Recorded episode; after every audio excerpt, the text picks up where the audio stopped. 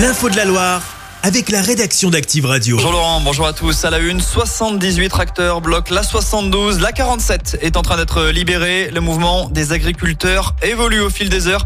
Ils sont 220 actuellement mobilisés à hauteur de la Fouillouse. Depuis ce matin 5 heures, ils bloquent l'autoroute entre Saint-Prix-en-Jarret et Voche. Les déviations sont mises en place. Et si vous passez par la M1082 qui traverse la Fouillouse, comptez une grosse trentaine de minutes de trajet en plus. En revanche, les choses s'améliorent à la frontière Loire-Rhône. La 47 est en train d'être débloquée à hauteur de Givors. Une déviation est toujours en place des Châteauneuf quand vous venez de Saint-Etienne et la réouverture de l'autoroute est annoncée d'ici ce soir. Dans le même temps, trois députés ligériens ont écrit au Premier ministre pour dénoncer une France agricole qui souffre. Il s'agit de Jean-Pierre Tête, Antoine Vermorel-Marquez et Sylvie Bonnet.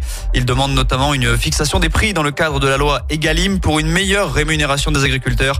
Gabriel Attal doit justement faire des annonces demain concernant les revendications des agriculteurs. Et puis au sujet de l'accident mortel sur le barrage en Ariège du début de semaine.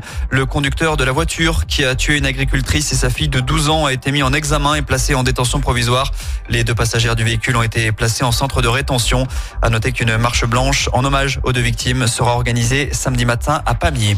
Dans le reste de l'actu à Montbrison, une fuite de gaz impacte 617 clients dans l'école d'infirmières de la commune. Un engin de chantier a arraché une canalisation rue Saint-Jean. C'était à la mi-journée. Les secours ont également été obligés d'évacuer une trentaine de personnes dans le secteur. Jour J pour la loi immigration, le Conseil constitutionnel va rendre sa décision sur ce texte controversé adopté le mois dernier. Les sages doivent se prononcer sur sa conformité dans les prochaines heures. Des dizaines de mesures pourraient être censurées et donc supprimées du texte. On retrouve notamment la caution exigée pour les étudiants étrangers pour venir en France. Et puis on termine avec un mot de foot. Les internationaux africains de la SS ne rentreront pas tout de suite dans le forêt.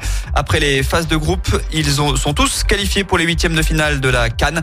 On rappelle qu'Ibrahim Sissoko pour le Mali, Karim Sissé avec la Guinée et Dylan Batoubinsika avec la République démocratique du Congo sont avec leur sélection à la Coupe d'Afrique des Nations. Chaque semaine, vous êtes plus de 146 000 à écouter Active uniquement dans la Loire.